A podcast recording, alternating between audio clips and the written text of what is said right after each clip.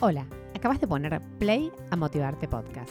Lo que vas a escuchar ahora es una charla que pretende compartirte valor, contagiarte entusiasmo, dejarte una enseñanza, darte un empujón, despertarte alguna emoción o simplemente que te lleves la satisfacción de haber conocido una historia que puede impulsar la tuya. Soy Flor Palumbo y estoy acá para motivarte.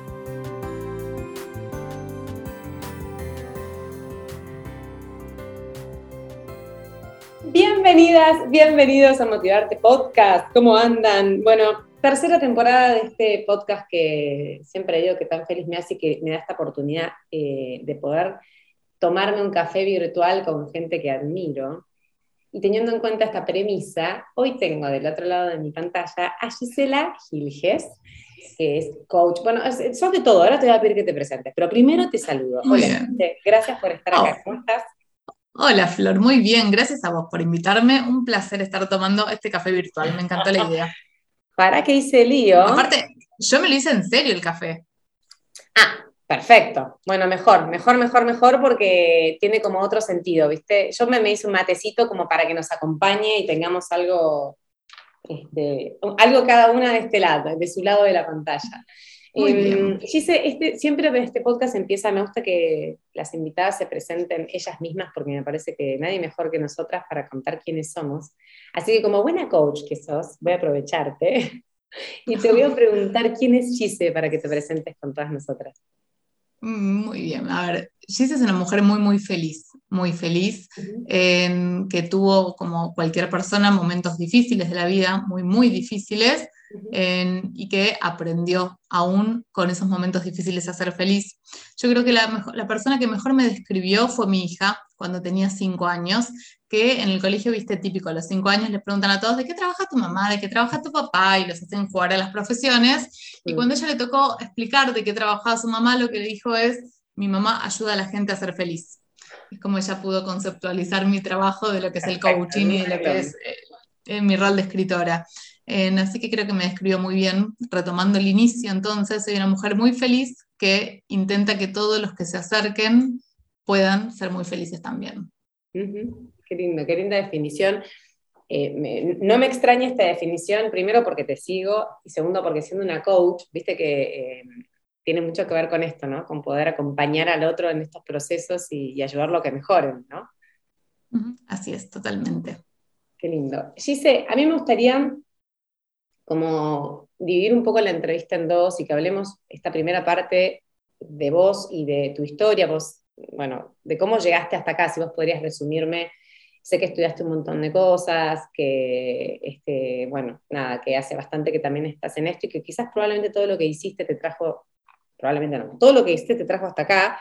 Recién mencionaste lo de la escritura. Me gustaría que me cuentes, si me das un resumen de cómo fue el desarrollo de esa GISE hasta llegar a ser coach y ahí nos metemos un poco más en el coaching, ¿te parece? Dale, me parece muy bien. Mira, cuando yo, eh, yo empecé a trabajar muy jovencita, tenía 15, 16 años cuando empecé con mis primeros trabajos. Mi primer trabajo precisamente fue de, eh, mi papá se había quedado sin secretaria y estábamos pasando momentos económicos muy, muy difíciles. y yo parecía un poco más grande y quería jugar este rol de ser grandes y él lo veía que estaba preocupado, que no tenía secretaria y la necesitaba, él es abogado, y lo que le dije, bueno, yo cuando salgo del colegio voy a ser secretaria, entonces iba a la mañana al colegio y a la tarde hacía secretaria de él. En, pasó un tiempo y la verdad es que nada, funcionaba bien, lo hacía con muchas ganas, así que empecé a hacer escritos, a hacer tribunales, iba a tribunales cuando era muy joven y me decían, pero vos sos menor, no podés, pero bueno, sí, yo vengo a buscar los papeles. Me ocupaba, después de empezar clases de matemática a, a chicos de primaria y así entre esos dos trabajos terminé la secundaria. Cuando terminé la secundaria, bueno, decidí empezar a estudiar en la universidad y ahí lo que dije, bueno, quiero un poco más, ¿no? quiero, quiero generar un ingreso distinto, ¿no? Porque acá de alguna manera era una colaboración familiar, pero yo quería generar mi propio ingreso. Y empecé en el mundo corporativo, eh, mi primer trabajo fue como recepcionista, y mientras iba avanzando en mi carrera profesional corporativa, lo que iba haciendo era estudiar. y yo, a mí me cuesta mucho el lugar en pasivo de la teoría, a mí me gusta más el lugar activo de la práctica. Y entonces eh, empecé en simultáneo a mis estudios a colaborar como en auxiliar de materias dando clases. Así que ya a los 19, 20 años estaba funcionando como docente dando clases en distintos lugares. Obviamente todo esto sin percibir ningún tipo de, dinero, simplemente estos roles de colaborador que existen, bueno, no sé si habrá gente escuchando en otros países, pero en Argentina hay mucho de esto. y así, bueno, fui pasando en distintas posiciones, uno cuando tiene ganas y hace más y hace mucho y le dedica muchas horas, indefectiblemente las cosas salen bien, ¿no? Donde ponemos el foco, ponemos los resultados en general. Así que mi primer puesto fue recepcionista, después fui secretaria, después fui analista de recursos humanos, después fui coordinadora de recursos humanos, después fui jefe desde el área de talento y empleos y después finalmente fui gerente de recursos humanos. Todo este proceso, así para no dedicarle un montón de tiempo a lo autorreferencial, habrán sido 10 años. Y en el camino... ¿En la misma empresa eso hiciste o fuiste variando? No, no, iba saltando de empresa a empresa. Yo siempre fui así como inquieta. Entonces estaba en una empresa uno o dos años y cuando veía que no había recorrido para arriba, me iba para otra empresa, ¿no? Iba taca, taca, taca, taca, taca, y moviéndome. En el camino estudié coaching, estudié grafología, estudié neurociencias, estudié psicología y con todos esos estudios empecé a funcionar como coach dentro de la corporación. Hasta que nació mi hija Felicitas. Cuando nació Feli, yo tenía un trabajo que me demandaba muchas horas como gerente de recursos humanos, aparte no solo trabajaba con Argentina, sino con otros países, y dije, mm, la voy a tener que dejar en manos de otra persona todo el día, me voy a ir a las 8 de la mañana, voy a volver a las 8 de la noche, lo miré a Mariano, mi marido, y le dije, yo no puedo hacer esto me dijo, bueno, ¿qué querés que hagamos? Y le digo, bueno, renunciemos y bueno, me, lanzo como independiente, empiezo a hacer mi camino desde afuera. Y así como fue como empecé, empecé trabajando externamente como coach y consultora de recursos humanos para empresas. En el camino escribí mi segundo libro, que es el, el de coaching específicamente, una cita en el piso 32. Y de la mano del libro y el Instagram, que me permitió empezar a hacerme más conocida, pude salirme un poco del mundo corporativo y empezar a entrar en el mundo de la vida, ¿no? Del que va más allá de la empresa, que es el mundo que más me gusta, más allá que obviamente cuando uno integra una persona, la integra desde todas sus aristas, en poder participar en otros lugares de la vida, ¿no? No solo corporativamente. Y así es como llegué a estar donde estoy ahora, que es un lugar de mucha gratitud. Bueno, me hiciste como un, un mega, mega resumen. Y mega resumen. mientras te escuchaba pensaba eh, como qué tanto te costaron eh, o te costó, por ejemplo, esa gran decisión de em, haber dejado el mundo corporativo y la seguridad que eso implica y cómo, cómo jugaron tus miedos para hacer ese cambio tan grande, que es un cambio que hoy te lo pregunto porque creo que hay mucha gente que post pandemia se está replanteando ese tipo de cosas y, hemos tenido como un quiebre general, ¿no? en ese sentido. E-, es muy difícil cualquier decisión en, general para las personas. ¿Por qué son difíciles las decisiones? Porque no tengo absolutamente ninguna idea de cómo van a terminar. Yo sé cómo quiero que termine la decisión, sé lo que me gustaría, sé lo que voy a intentar, pero no, no sé lo que efectivamente va a resultar. Y ese es el motivo más difícil por el cual, mira, te lo pongo en un ejemplo muy fácil, ¿no? Hay muchas personas que quizás están en un matrimonio que no los hace para nada felices, que es uno de los casos que, más habitualmente se escuchan, y nos animan efectivamente a separarse o nos animan a plantear en la pareja no estoy bien y poder remodelar la pareja desde un lugar distinto. ¿Por qué? Porque está el miedo a arrepentirme. Mira si tomo una mala decisión y después me arrepiento. ¿Qué hago si me arrepiento? Y entonces frente a esto es que aparece ¿no? la dificultad de la toma de decisión, frente al miedo de qué pasará. Lo cierto es que lo, pude entender a base de que, bueno, estudio mucho este área, ¿no? Entonces, quizás sé un poco más de cosas porque es lo que estudio, de la misma manera que el que estudia Derecho sabe mucho más de leyes que yo. Claro.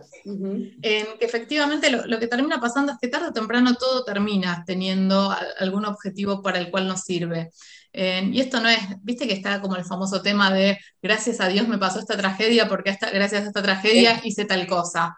Yo no, lo paro tanto en un lugar del agradecimiento, o sea, no me voy a poner a agradecer lo malo o los malos resultados de las decisiones tomadas, pero sí lo que te digo es que de alguna manera lo capitalizamos todos, porque esa es nuestra forma, ¿no? De vivir, somos metabolizadores de experiencias.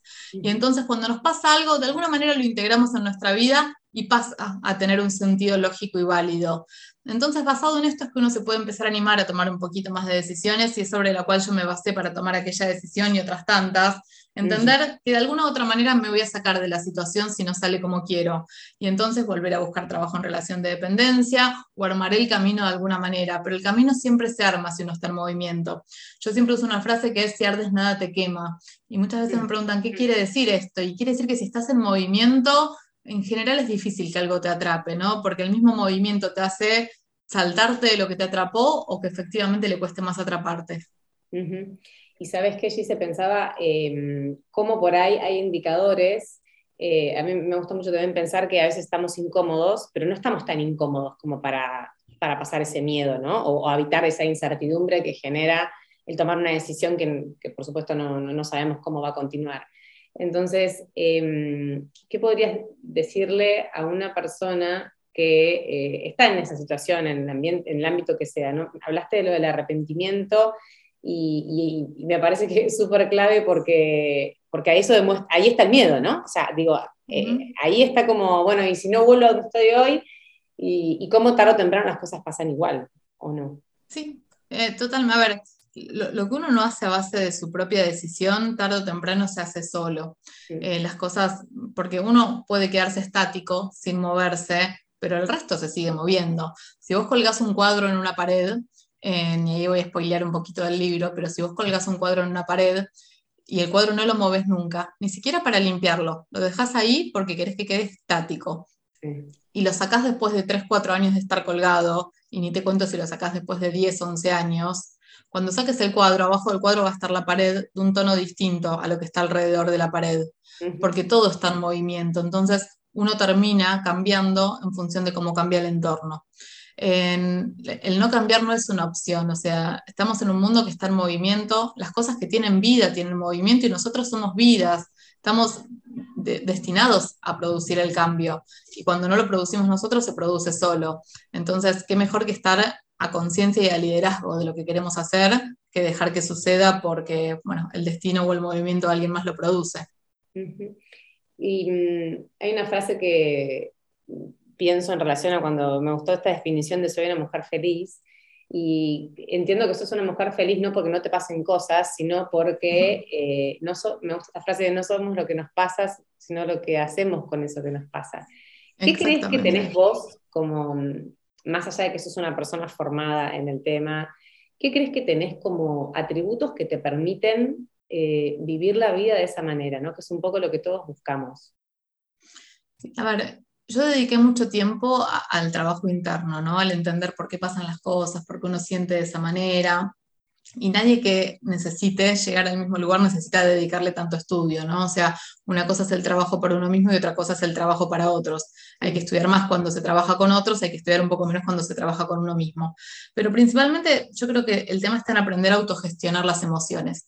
Pero una vez estaba en la cola de un supermercado y había una chiquita llorando, llorando y llorando porque una amiga no la quería y bueno, temas así que calan profundo a los niños, ¿no? Bueno, los grandes también cuando no somos queridos. Y resulta que la nenita lloraba y lloraba y lloraba y su mamá le decía, por favor, te pido, deja de llorar, no llores más. y la nenita no necesitaba que le digan no llores, lo que necesitaba es que le ayudaran con lo que le estaba pasando, ¿no? Bueno, ¿por qué sentís que no te quieren? ¿Qué es lo que te dijeron? ¿Qué vas a hacer con esto? Pero ¿qué pasa? La mamá no sabía qué hacer con la tristeza de su hija y entonces lo único que quería era que su hija no llore. Y esto es lo que nos pasa a nosotros como adultos. No sabemos qué hacer con algunas emociones y entonces las evitamos. Evitamos sentir miedo, evitamos sentir tristeza, evitamos sentir ira, evitamos sentir un montón de cosas que lo, justamente lo que necesitamos no es no sentirlas, sino aprender a transitarlas. Y ese creo que es uno de los secretos. O sea, yo sé qué hacer con la ira cuando tengo ira, sé qué hacer con la tristeza cuando tengo tristeza, las sé atravesar porque si lo que hago es esconderlas, lo que escondemos tarde o temprano nos termina determinando, nos define.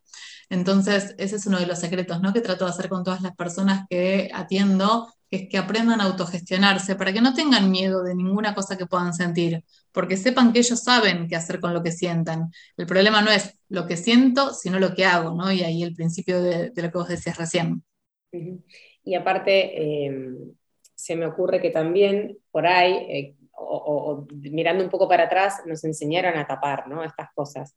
bueno, no, no llores, bueno, no tenés que estar mal, eh, como que desde generaciones anteriores se viene, o, venimos con, esa, con ese corte de tijera. Quizás, no sé, nosotros como madres, eh, yo tengo hijos chicos y trato de, permitirles que, vivan esas emociones, pero por ahí en nuestra época no era tan así, entonces estamos todos acostumbrados a, tapar lo que nos pasa, ¿no?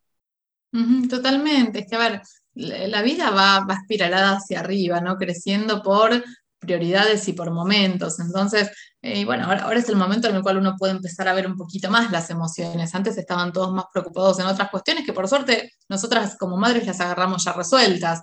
Yo cuando era chica no recuerdo que mi mamá supiera ni qué hablaba con mis amigas, ni cómo eran mis amigas, eh, ni si alguna estaba diciendo algo feo o algo malo. Había como un poco más de distancia respecto a estos temas.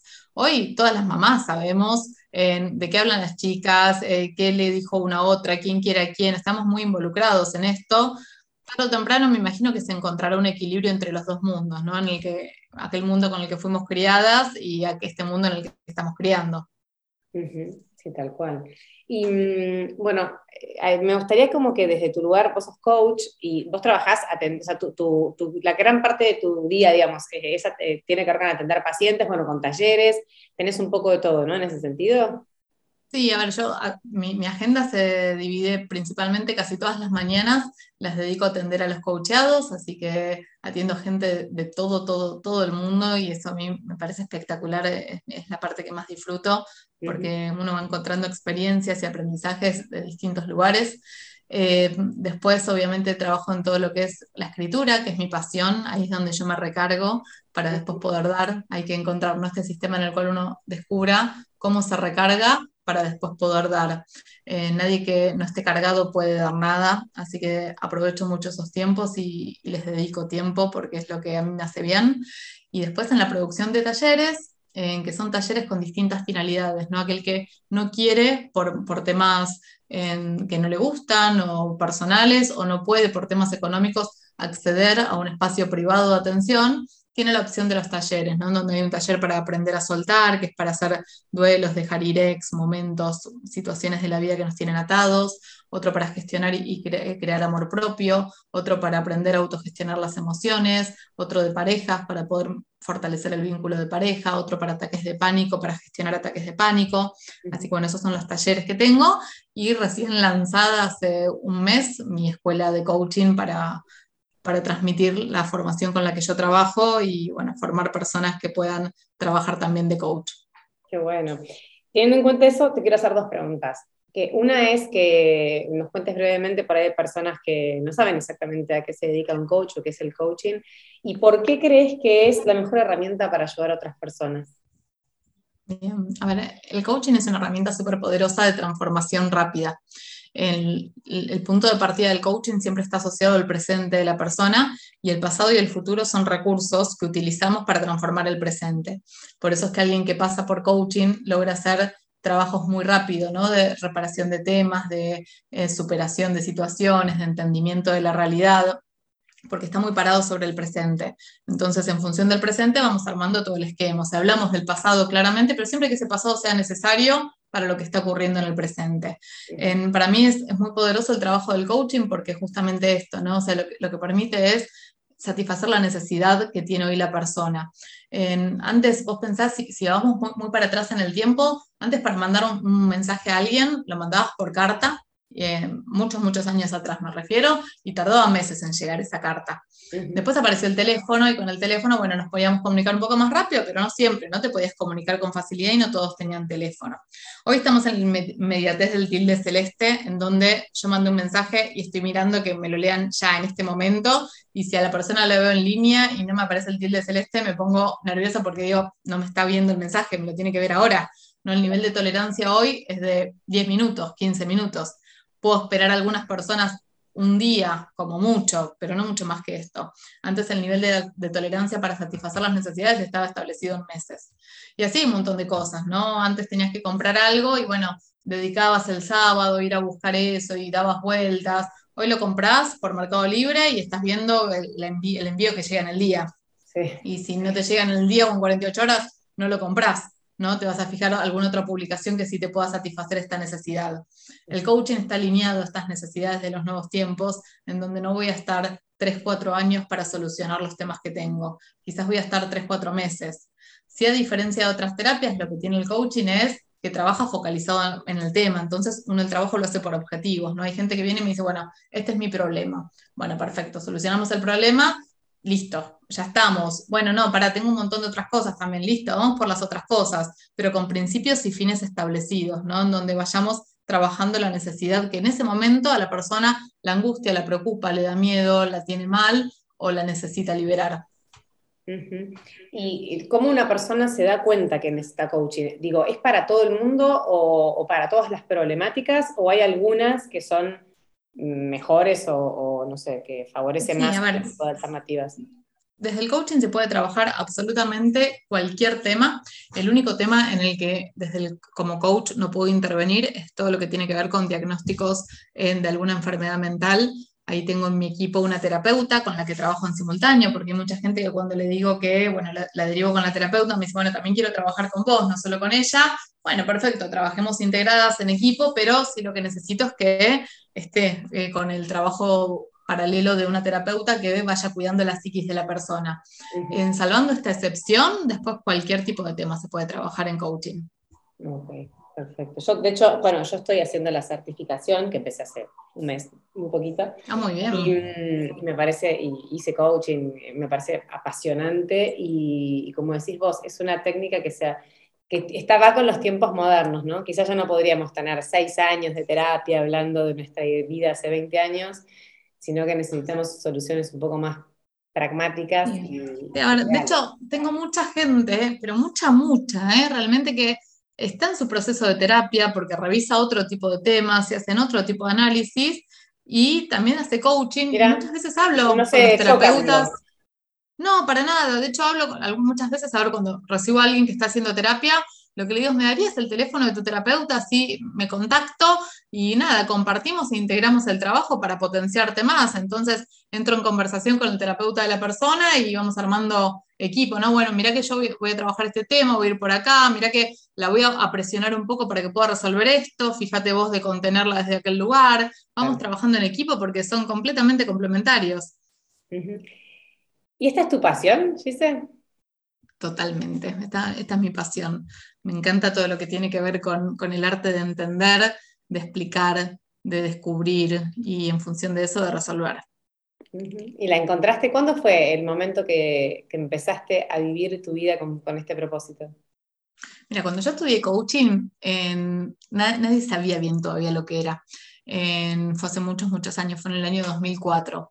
Uh, recién, recién arrancaba. Y yo decía, voy a estudiar coaching. Y me decían, ¿qué? Para, hacer deportes. Para Claro. Estaba muy asociado al deporte en aquel momento. Em, pero ya ahí me interesó por aquellos tiempos.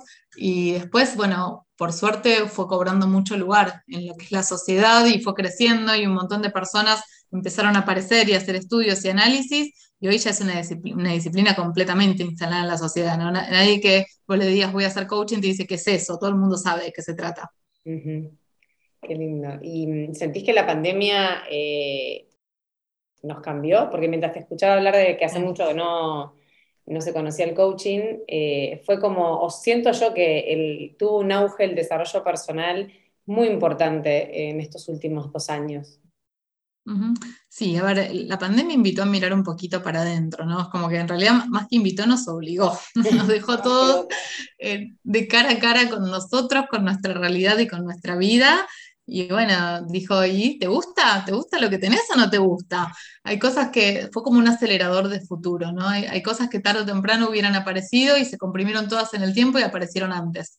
Y entonces, bueno, ¿te gusta o no te gusta tu vida? ¿Vas a vivir para siempre de esto? ¿Vas a vivir para siempre con esta persona? ¿O así? ¿Te gusta? ¿Lo querés?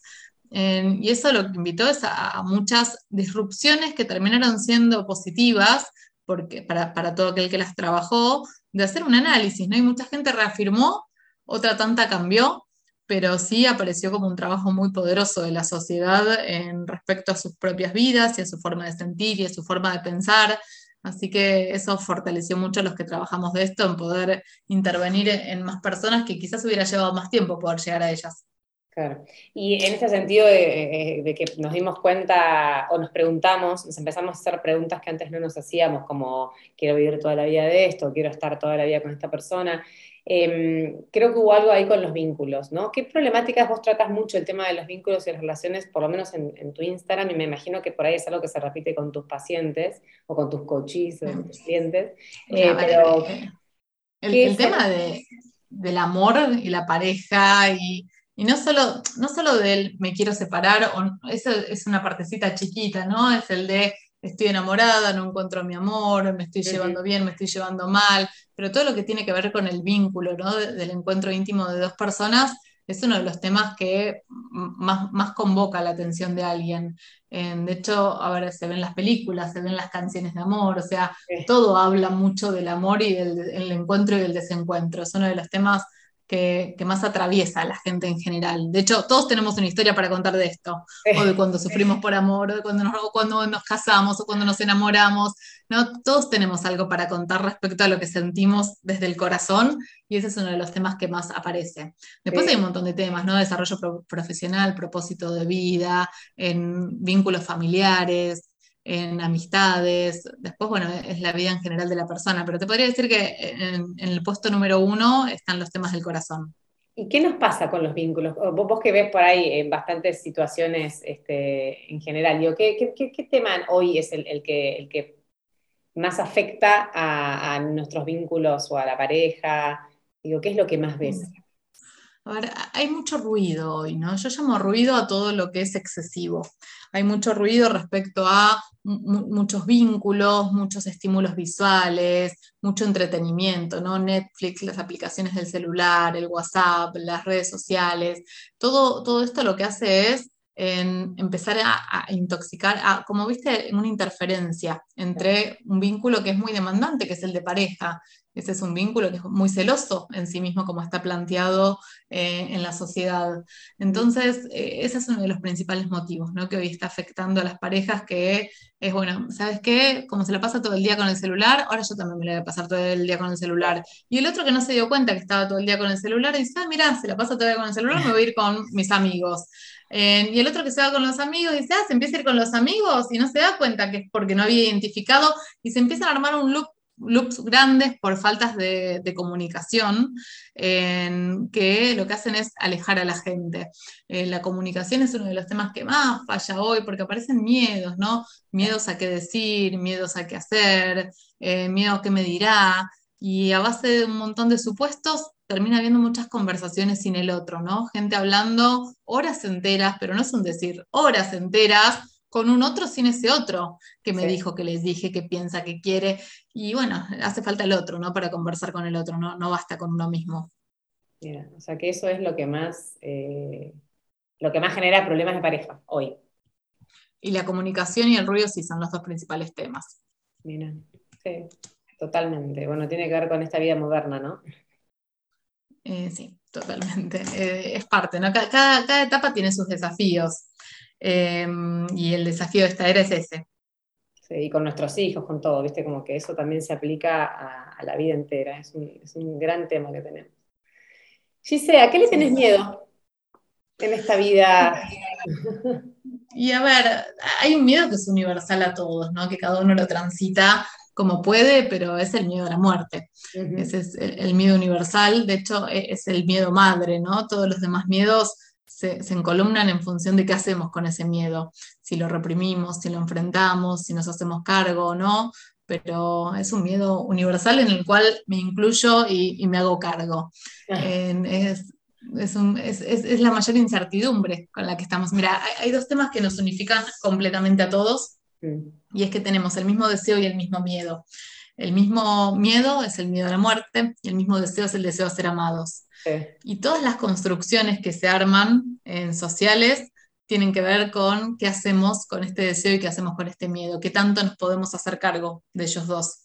De ahí se desprende todo el resto, ¿no? De las cosas que vivimos que después entendemos como, como fobias, como personalidad, como carácter, como defectos, virtudes, todos se desprenden de ahí, del amor y del miedo. Mira, es verdad eso que decís, ¿no? como que el, deseo y el, miedo universal a todos, ¿no? Como después de ahí cada uno va creando o tomando, según su historia, lo que le suena o lo que le toca, ¿no? Pero es verdad, es interesante. Antes de, ir a las últimas cuatro preguntas que hago siempre, me gustaría que me cuentes un poquito de tu libro, eh, de tus dos libros. Bueno, dijiste, de, sí, así es, este, eh, una cita en el piso 32 que dijiste que era de coaching. Así es, y mi otro libro es Cómo encontrar el empleado ideal, mm. que es de, orientado bien a recursos humanos, más corporativo, ¿no? es de, mis tiempos de, trabajo dentro de empresas. Y mi libro, Una cita en el piso 32, es una experiencia de coaching para quien la quiera vivir. Eh, no es una experiencia abstracta que no se puede materializar, es una experiencia completamente materializable a través de explicaciones como la del cuadro que te hice hace un ratito, solo que un poquito más elaboradas en el libro, eh, que puedas entender ¿no? cómo son los vínculos, qué es la valentía, por qué es importante ser valiente para poder ser feliz, qué son los límites, por qué son necesarios los límites, ponérselos a los demás y ponérselos a uno mismo, por qué esta, esta, frase ¿no? de que los límites son amor, yo siempre trato de, explicar las cosas desde un lugar que quede para siempre, ¿no? Que, que, no sea la frase armada dicha que todos la decimos sin saber por qué, entender por qué es realmente así y cómo hacerlo propio en la vida de uno. Así que eso es el libro, ¿no? una experiencia de coaching que te invite a autogestionarte y autogestionar los vínculos que tenés de una manera diferente. Mira qué bueno. Me encantó como para... Lo tenés que leer. Sí, como para empezar a introducirnos en... Bueno, a mí me encanta aparte de coaching y yo creo como vos que es una de las mejores herramientas que podemos tener. Lo que pasa que, viste que cuando empezás a hacer coaching es como que también tenés, tenés que tener ganas de incomodarte, ¿no? Tenés que tener ganas de, empezar ese camino. A ver, cuando estudias coaching tenés que tener muchas ganas de incomodarte. Cuando haces coaching, el coach te cuida bastante y no te la hace tan difícil, así que ahí eh, no, hay tanta. O sea, que es más difícil estudiarlo que ser, ser, ser este Totalmente. Es que, a ver, cuando vos estudias coaching, el primer año de coaching, la gente puede estudiar el primer año o los dos años. El primer año es siempre una experiencia de coaching personal y el segundo año es para certificarte como coach y ser coach para otras personas. En el primer año, vos sos tu propio coach porque ese es, el, trabajo, ¿no? Y qué más crítico que uno mismo para uno mismo. Entonces, obviamente, las incomodidades son muchísimo más altas.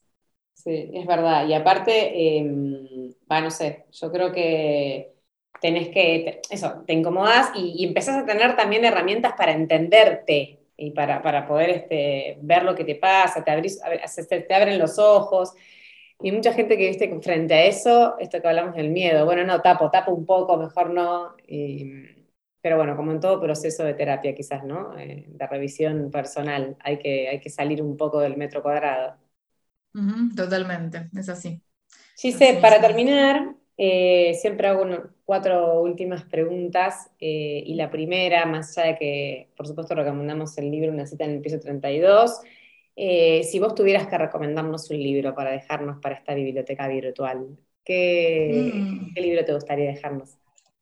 Mira, hay un libro que a mí me encanta, que está orientado más a, es para todas aquellas que son madres, ¿no? Que se llama El cerebro del niño explicado a los padres, que es de Álvaro Bilbao, es mi libro ah, favorito. español, sí.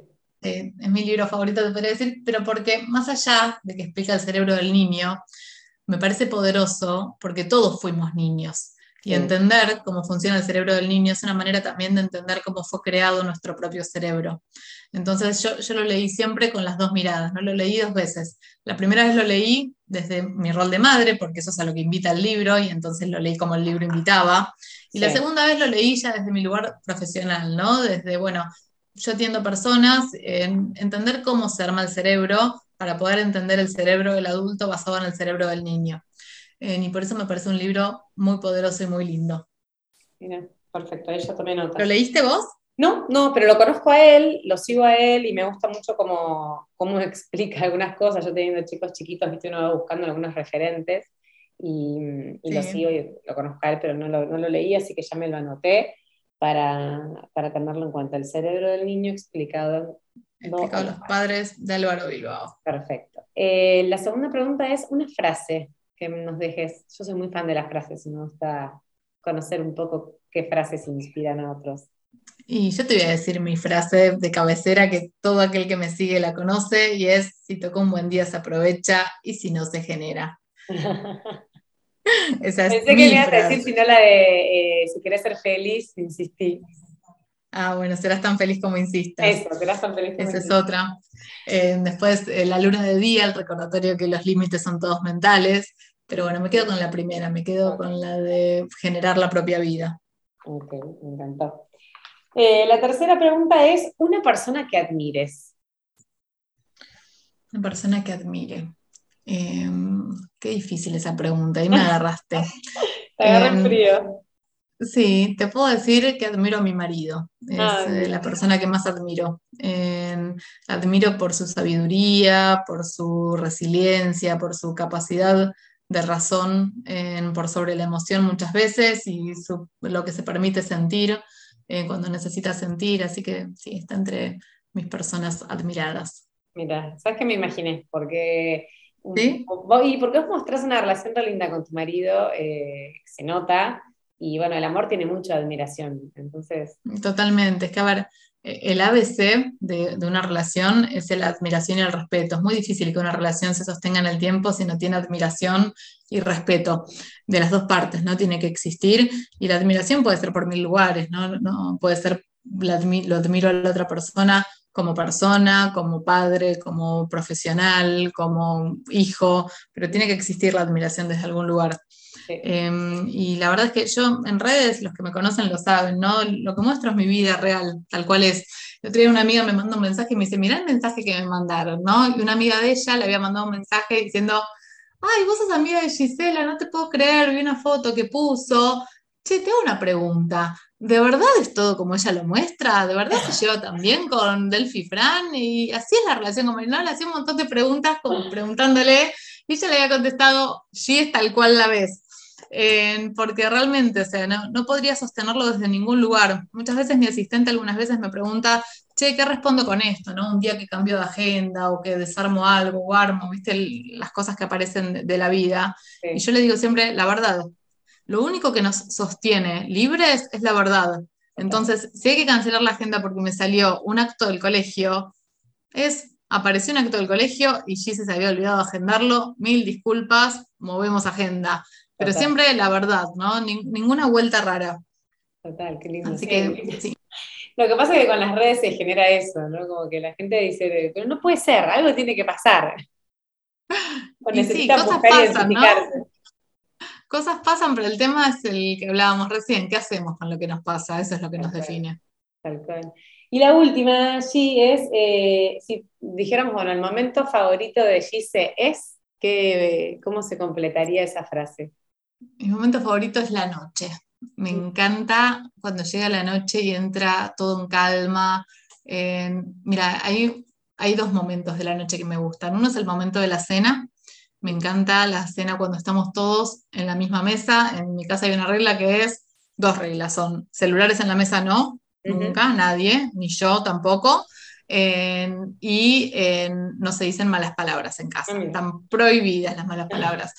Eh, son las únicas dos reglas, ¿no? Pero el momento de la cena en el cual nos sentamos todos en la mesa y charlamos de lo que cada uno hizo en el día y compartimos, y es como ese momento en el cual, aun cuando uno tiene un montón de problemas, se apagan por un rato, ¿no? Porque entramos en la conexión, ese es uno de los que más me gustan. Y el otro es antes de irme a dormir, en, general siempre hago una pasada, que muchas mamás hacemos lo mismo por las piezas, ¿no? Para ver que estén todos durmiendo y encontrar a todos durmiendo con esa paz. Muchas veces voy, por ejemplo, y la ropo a Feli y cuando la ropo, viste que te hacen el suspiro de... Ah, ese momento así de decir, bueno, está todo, está todo en paz, están todos eh, relajados, eh, descansando, son dos cosas, dos momentos que me encantan mucho. Qué lindo, qué lindo. Bueno, gracias Gise por todo, bueno, por esta súper entrevista, repleta de conceptos y de, y de ideas para que nos quedemos pensando y reflexionando. Me gusta que pasen estas cosas porque siento que esto puede motivar a quienes nos escuchan a hacerse algunas preguntas. Y como vos sabés, en el coaching, este, bueno, trata de que la gente empiece a hacerse, tenga más preguntas que respuestas, ¿no? totalmente. Bueno, gracias a vos, porque vos me contactaste y nada, generamos el espacio para estar. Gracias por las preguntas, que fueron todas muy amenas y muy lindas, así que el placer fue mío. Bueno, muchas gracias. Todo lo bueno para vos y este, que nos sigas eh, nada, acompañando, porque yo creo que un poco también haces eso de las redes. ¿Dónde te podemos encontrar? Eh, encontrar todos tus talleres y, todo lo que nos contaste para que no me quede eso. En, dale, en mi página es giselagilges.com. Ahí cuando entras elegís la banderita del país y con la banderita de tu país puedes acceder a todos los productos. Perfecto, buenísimo. Muchísimas gracias. Beso enorme para vos y a ustedes las escucho, las leo en el próximo episodio de Motivarte Podcast. Gracias, chao, chao, chao, chao. Un beso grande, chao, chao. Si te gustó el episodio, compartilo. Y si quieres ayudarme a que siga generando este tipo de contenidos, puedes invitarme un cafecito en el link que vas a encontrar en arroba heroína austral, mi perfil de Instagram. Gracias y nos vemos en el próximo episodio de Motivarte Podcast.